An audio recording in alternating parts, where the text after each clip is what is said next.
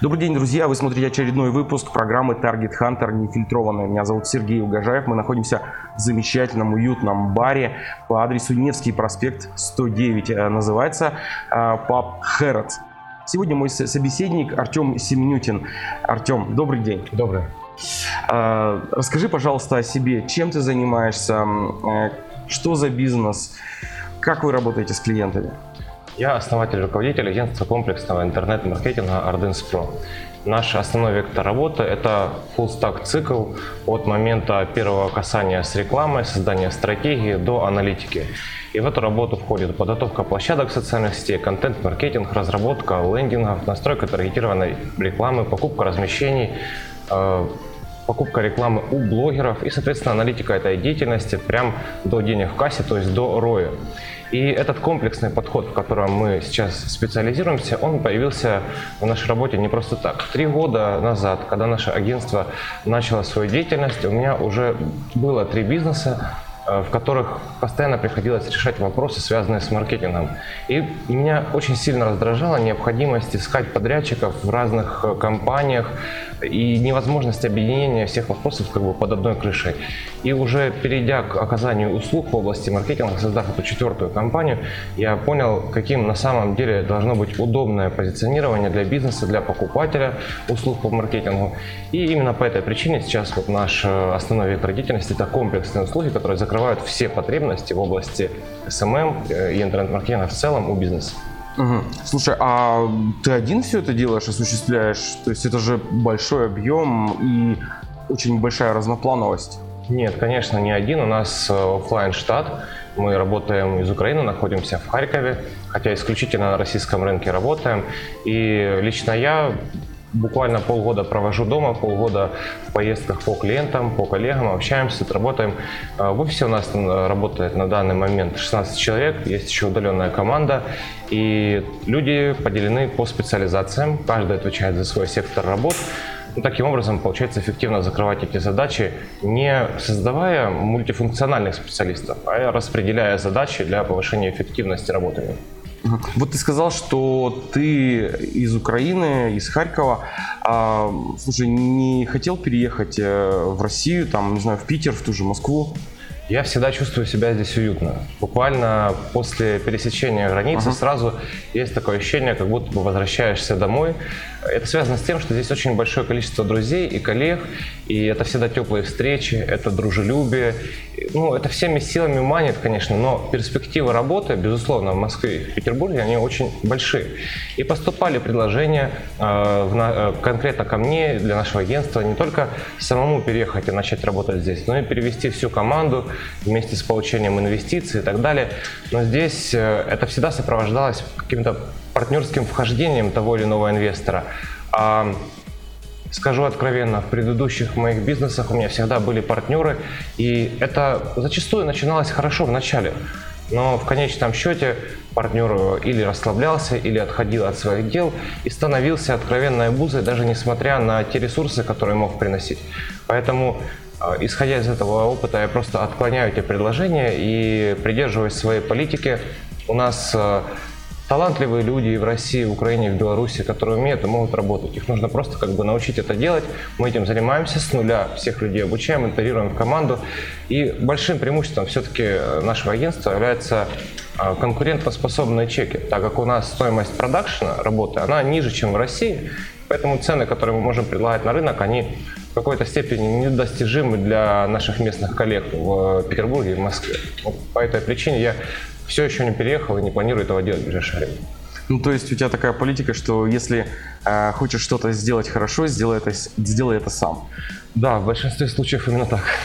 Каким-то образом вас затронуло то, что в Украине запретили ВК? Эм, будем, ну, скажу, как есть на самом деле. Часто мне задают вопрос, есть ли у нас проекты в Украине и так далее. три года существования нашего агентства, три проекта, один проект в год. Правда в том, что украинский рынок, он безнадежно отстает от российского в отношении образования предпринимателей, понимания инструментария, который сейчас существует для бизнеса. Uh-huh. И это, в свою очередь, формирует э, обращения крайне низкого качества, которые не, нужно, необходимо не только получить, но еще объяснить, показать, обучить, доказать. Это все очень-очень сложно.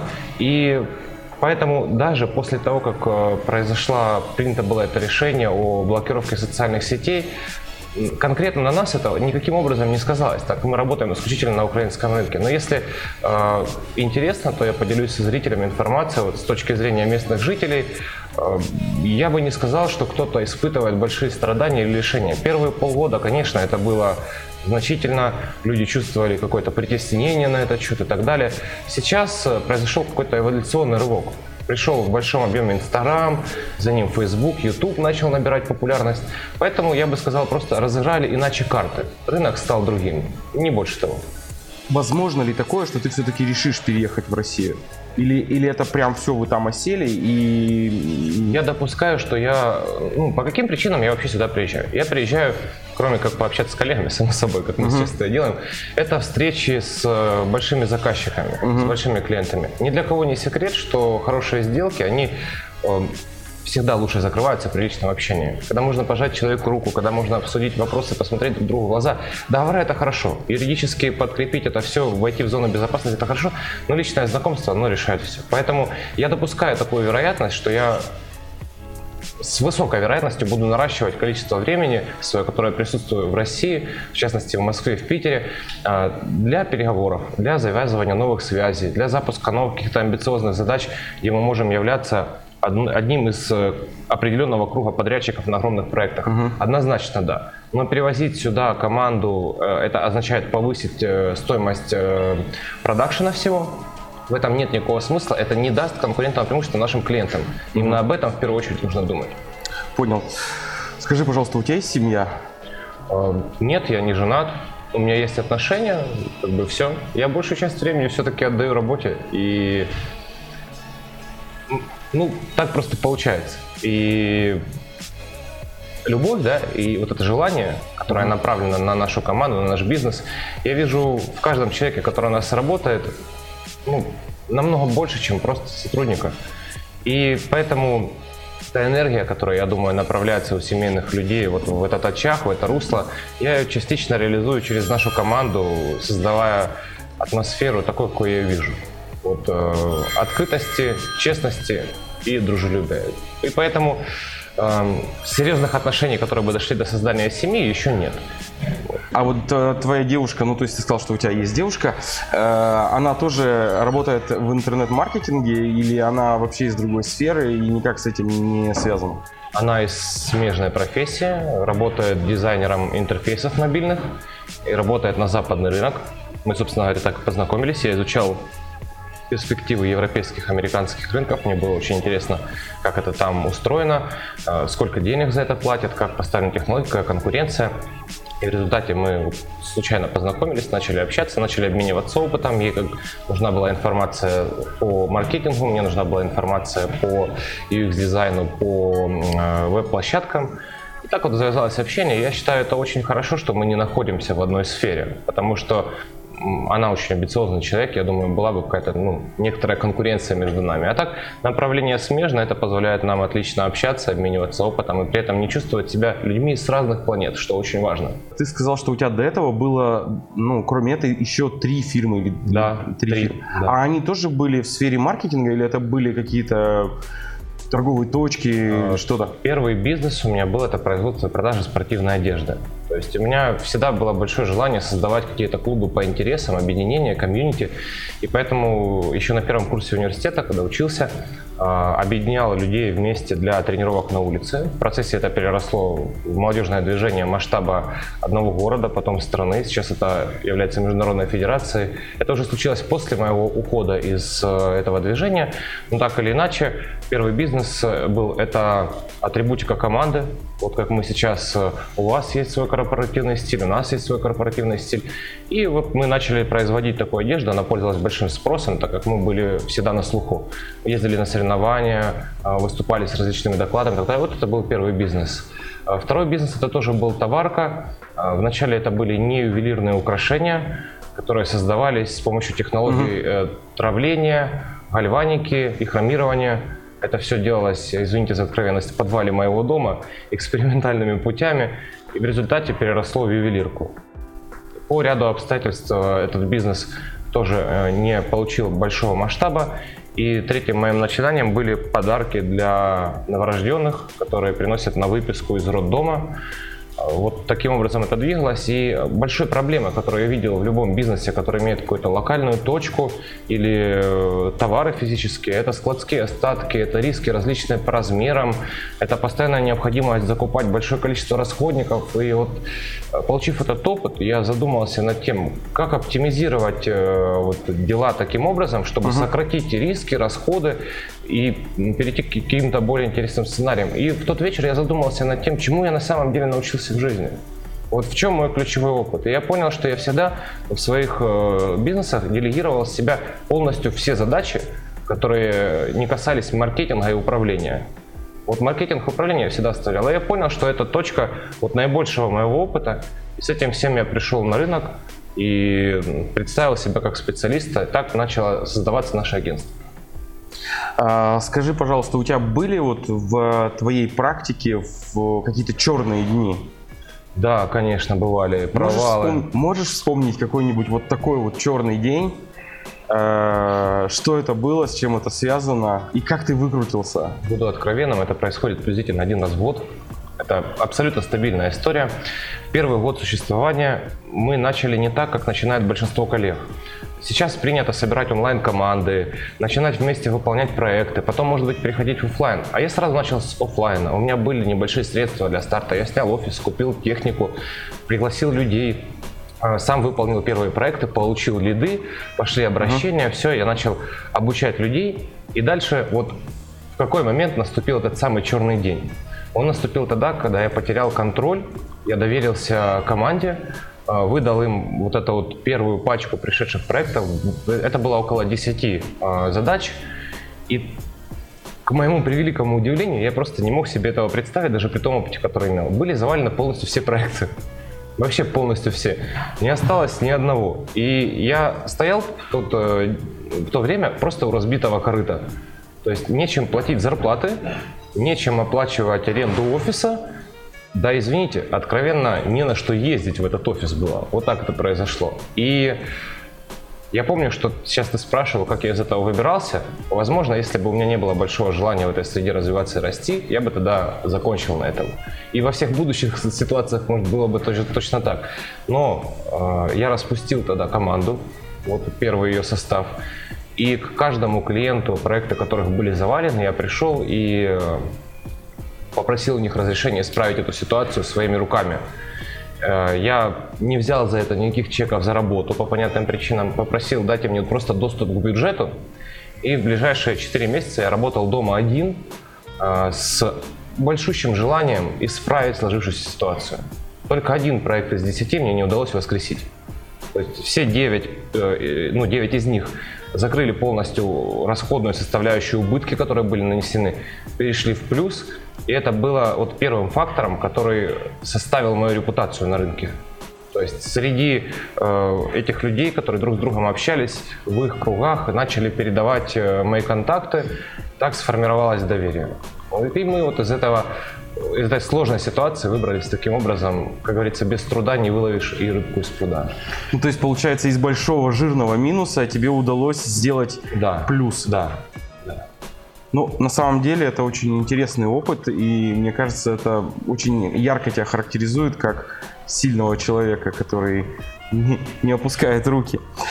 А, скажи, пожалуйста, вообще музыку слушаешь? Вообще какие-то хобби у тебя есть? Ну, давай сначала на музыке. Да, да, конечно, слушаю музыку. И еще до mm-hmm. того, как я начал заниматься любым бизнесом, у меня было хобби, это был спорт. Я занимался бодибилдингом. Это достаточно агрессивный спорт, который требует э, хорошей фокусировки. И, ну, будем честны, к определенной ярости в процессе занятий. И так получилось, что первая музыка, с которой я э, прикоснулся еще в подростковом возрасте, это был рок, это был э, какой-нибудь там Limp Bizkit, это был Marilyn Manson, это был Linkin Park, Hybrid, то есть э, тяжелые коллективы начала двухтысячных, эпохи нью-металла. Я заслушивался ими просто бесконечно, и они действительно помогали лучше тренироваться, лучше заниматься. И по сей день, хотя уже я стал старше, я уже перестал давно так заниматься, но я слушаю, например, перед выступлением в этот раз, конечно, я слушал эту музыку, я вспоминал с момента своего триумфа, роста. Это помогло мне выйти и чувствовать себя уверенно на сцене в момент выступления. А насколько серьезно ты, кстати, занимался спортом, бодибилдингом? Я соревновался на нашем региональном уровне, на городском. То есть на уровне страны нет. И это было связано с тем, что в этом спорте очень важно чувствовать границы, как и в любой деятельности. Вот угу. Тише едешь, дальше будешь. Это то, о чем мне сообщали всегда опытные коллеги по цеху. Они мне говорили, не спеши, не надо так сильно рвать. Я никого не слушал. Пер вперед. Брал большие веса, в результате травмы, травмы, травмы, но из-за амбиций, которые существовали, из-за желания этих медалей и кубков, шел вперед, и эти травмы, они накапливались и накапливались. В какой-то определенный момент я решил сделать в новогодние праздники перерыв на неделю, и вот через пять лет тренировок, выйдя в эту недельную паузу, я понял, насколько сильно уничтожил суставы за это время. Хотя раньше я всегда...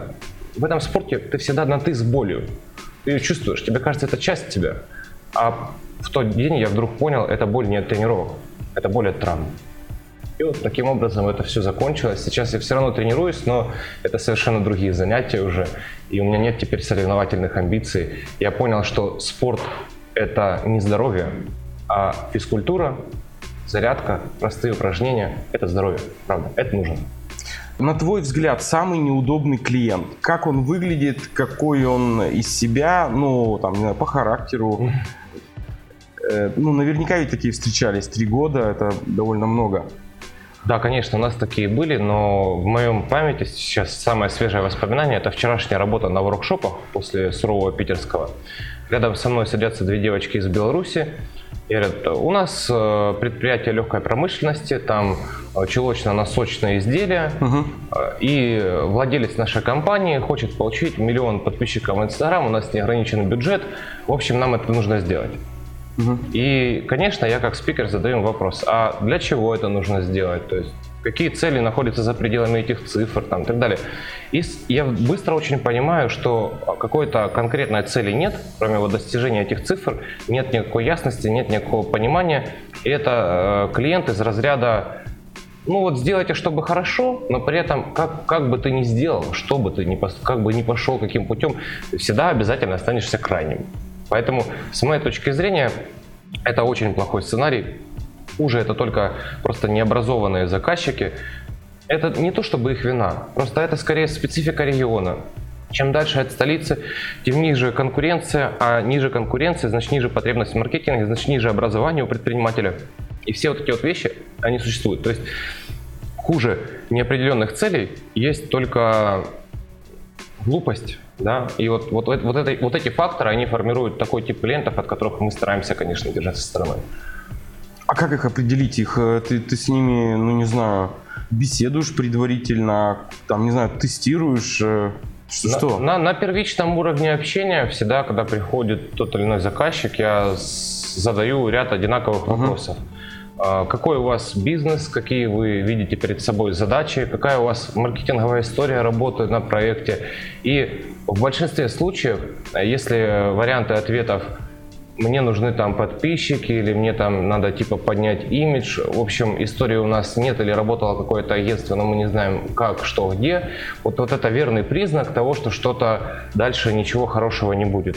Э, наш любимый клиент – это осознанный, умный предприниматель, который приходит и сообщает о том, что там полгода велись такие-то работы, в них там вот в этом квартале нас устраивали результаты, они были такими, а в этом не устраивали. Я тогда спрашиваю, а что случилось? Поменяли вы подрядчика или изменили вы систему? Может, продуктовую линейку поменяли? Может, конкуренция возросла? И я получаю на эти вопросы ответы, потому что человек занимается своим бизнесом. То есть он не относится к сектору маркетинга как к какому-то такому вторичному вопросу, который можно сделегировать там, и так далее. И вот э, осознанность, образованность, понимание задач – это прям то, что мы любим. Выясняется это все в процессе диалога элементарно, на, просто на основе трех-четырех первых вопросов. И если uh-huh. клиент не проходит как бы этот фильтр, я его просто отдаю коллегам помладше. Просто передаю ссылки, говорю, вот, пожалуйста, идите, общайтесь. Они друг другу хорошо подходят. Младшие коллеги учатся, общаясь с такими клиентами. Клиенты получают какие-то дешевые услуги, которые устраивают. Им их нужно долго объяснять. Вот у них друг у друга есть на это время, вот их соединяешь, все уходит хорошо. Если бы ты знал, что тебе осталось жить месяц, чем бы ты занимался, что бы ты делал? Я был бы с семьей, конечно. Я был бы с семьей, я бы максимум времени провел с мамой, с папой, однозначно, с бабушкой. Но я не буду, конечно, врать себе. Я думал о таком, я бы, я бы посмотрел статистику все равно. То есть, это, это настолько сильно сидит э, в душе. Большое количество испытаний пройдено за время существования, всего три года, но за это время столько событий произошло, столько этих черных дней, которые мы обсуждали. Это дает понять то, что оно находится в душе. Ну, о чем будем говорить? Я вот в прошлом году волновался, да, угу. я думал о том, продолжать мне этим заниматься или нет. Я принял решение, поэтому нет… Э... Ты сделал татуировку? Да, это татуировка с логотипом нашей компании. Это… Не, не для того, чтобы кому-то показывать. Это для того, чтобы в моменты сомнения, когда опускаются руки, когда ты задумываешься над тем, а чем бы ты занялся в этот последний месяц или в последний день, чтобы не забывать, куда идти. Угу. Вот в этом вся идея. Ну, круто на самом деле. Слушай, скажи, пожалуйста, ты ругаешься? Вообще это свойственно тебе, там, вспыльчивость? Э... Очень свойственно. Очень свойственно. Это моя очень сильная негативная черта. То есть низкий порог терпения. Однозначно низкий. И, к сожалению, я влияю на людей одинаково как в позитивном ключе, так и в негативном. Это вот маятник. Вот я сейчас приеду после конференции, я заряжен эмоционально классно. Приеду в команду, и наступит эпоха счастья. То есть будет все хорошо. Если же накапливаются какие-то негативные обстоятельства, там, валятся проекты, что-то там кто-то не справляется, то меня уносит в другую сторону, и я просто хватаю людей за собой и тяну их туда же, и для этого не обязательно ничего говорить. Угу. Достаточно просто посмотреть, я видел, как люди предметы из рук роняли, когда такое происходило. Ну, к сожалению, такое есть, это правда. А, скажи, самое м- неприятное оскорбление в твой адрес, ну то есть от чего ты можешь огорчиться прям сильно, может быть это не матерное слово, но то, что вот тебя может задеть прям. Это, со, это от любого человека или это от клиента? От любого, вообще любого. Без разницы. Um, ну я... Хорошо, давай градацию проведем, если тебе что-то скажет клиент, и ты огорчишься, и какое оскорбление, ну так скажем, вообще в целом? Вот, например, буквально вчерашний случай. Я написал о том, что на своей странице в Фейсбуке, о том, что еду mm-hmm. в Москву. И это выглядело приблизительно так. Там, с такого-то числа по такое-то число еду в Москву, проектные слоты все заняты, если хотите личные консультации, записывайтесь наперед, потому что очередь. И я прикладываю там ссылку на наш сайт, на котором есть специальный вот этот блог, знаешь, их все любят. Там много бюджета потрачено, куча проектов выполнено, там миллиард часов в работе. Но в нашем случае это то, что там написано, это является правдой. Я никогда не врал о том, что мы делали.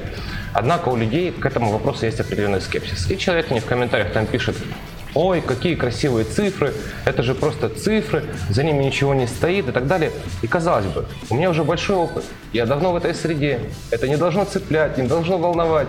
Но я смотрю на все это и думаю, блин, вот это реально искренне неприятно. То есть вот это первый момент, который цепляет на уровне отстраненных людей. На уровне личных людей, что меня цепляет, это скорее не какие-то слова, это поведение. Это такая ситуация, в которой ты идешь человеку навстречу, клиенту, э, в команде к кому-то, может в личных отношениях, но ты отдаешь от себя по-настоящему. Это может быть эмоционально делишься чем-то, может быть материально чем-то делишься.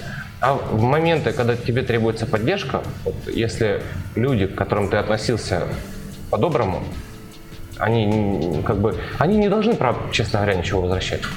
Но я все равно испытываю, конечно, огорчение, когда это не происходит с двух сторон.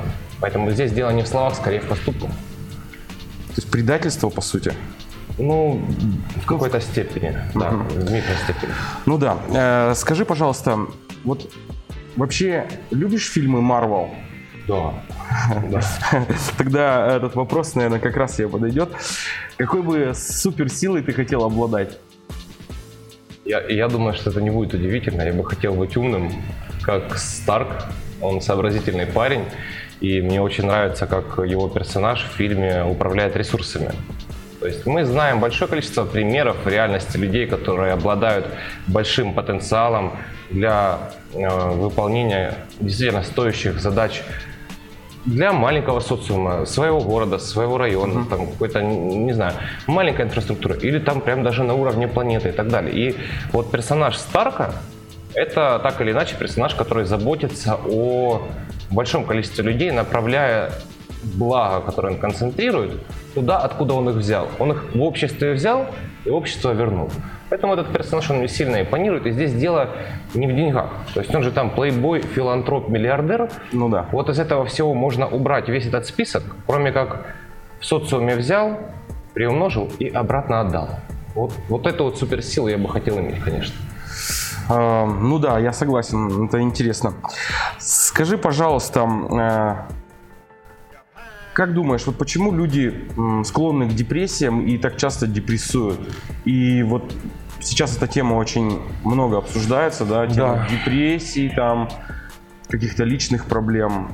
Из-за чего это происходит, на твой взгляд? Точно знаю, я прям реально этому подвержен. Эмоционально нестабилен, все так прыгает.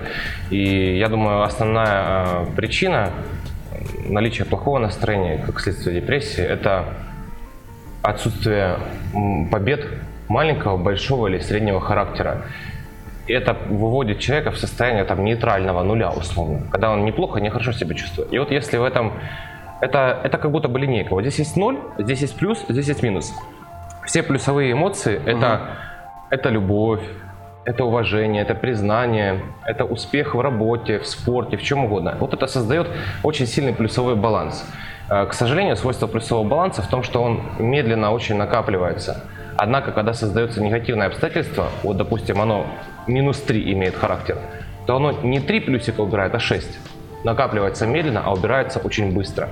И вот человек доходит до статуса нуля, и он в этом отношении невероятно раним.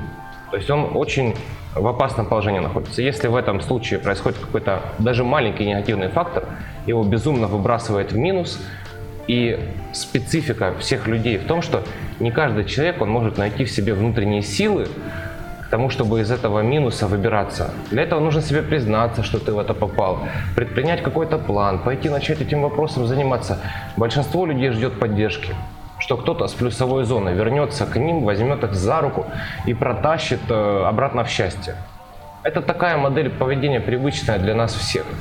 И именно это является основной причиной того, почему большое количество людей постоянно находится в негативном настроении, в обстоятельствах этих. Они просто не могут выбраться из него самостоятельно. То есть в этом проблема. Что делать? Как вот ты, например, справляешься с подобными явлениями? Раньше это была исключительная ярость. Вот абсолютная ярость. Для меня мои тренировки в зале в начале пути, в первый год, они были тренировкой тела. То есть я приходил для того, чтобы выглядеть лучше, я смотрел, есть ли прогресс, нет ли прогресса. Там через год или, может быть, даже через два до меня дошло, что речь на самом деле идет не про тренировку тела, а про тренировку ума. Потому что ты приходишь вот на занятия, нагруженный огромным количеством мыслей, а потом ты приходишь и делаешь простые движения. Поднять, опустить. Сесть, встать, походить. И вот это все мысли, которые в этот момент в голове есть. Потом ты оттуда уходишь, как из бани, как из душа. То есть тебя это все смывает, ничего не остается. Но это как бы то, что было раньше. Сейчас большое значение имеет поддержка команды. Когда я приунываю, прихожу, меня поддерживают ребята, они говорят, нам нужно вернуть блеск в глазах. Нам его не хватает. И я думаю, нельзя жадничать, надо возвращать. То есть, ну, и, конечно, самое лучшее средство от, от лично у меня, от любого негатива какого-то, это успех. Вот, например, выступление на в Суровом Питерском. Для меня это ежегодный повод выкатить самую мощную работу, которая делалась в течение всего года. Ответственно к этому готовиться, приехать вместе с командой и показать э, такие механики и тактики, которых раньше не было. Есть э, определенная нирвана, которую я хочу в жизни достичь. Она mm-hmm. называется очень просто. Это благополучие, и описывается она в моем понимании следующим образом. Это возможность сделать то, что ты хочешь, в тот момент, когда ты хочешь, и так, как ты этого хочешь. То есть, пример. Я просыпаюсь утром, да, и хочу отправиться в Африку посмотреть на слонов. Я просто беру это, делаю и отправляюсь туда. Это положение, в котором э, социальные вопросы, связанные с семьей, это рабочие вопросы, связанные с командой и ряд других обязательств, которые на каждом человеке лежат, они органично решены и сбалансированы. А значит, могут отпустить э, такого человека, который сумел навести этот порядок и баланс, Uh-huh. куда угодно. И вот это основной стимул — научиться жить таким образом и получить возможности для таких решений. Это не значит, это не алчность, то есть это не желание каких-то там денег или ресурсов или так далее. Это желание быть свободным, не привязанным ни к чему человеком. Дело именно в этом. Ну, на этой позитивной ноте мы, наверное, и закончим наше интервью. Спасибо большое, Артем, что ты э, пришел к нам и рассказал так честно и откровенно о всем, о том, о чем думаешь. Э, напоминаю, что вы смотрели Target Hunter нефильтрованное. Меня зовут Сергей Угожаев. Всем пока-пока.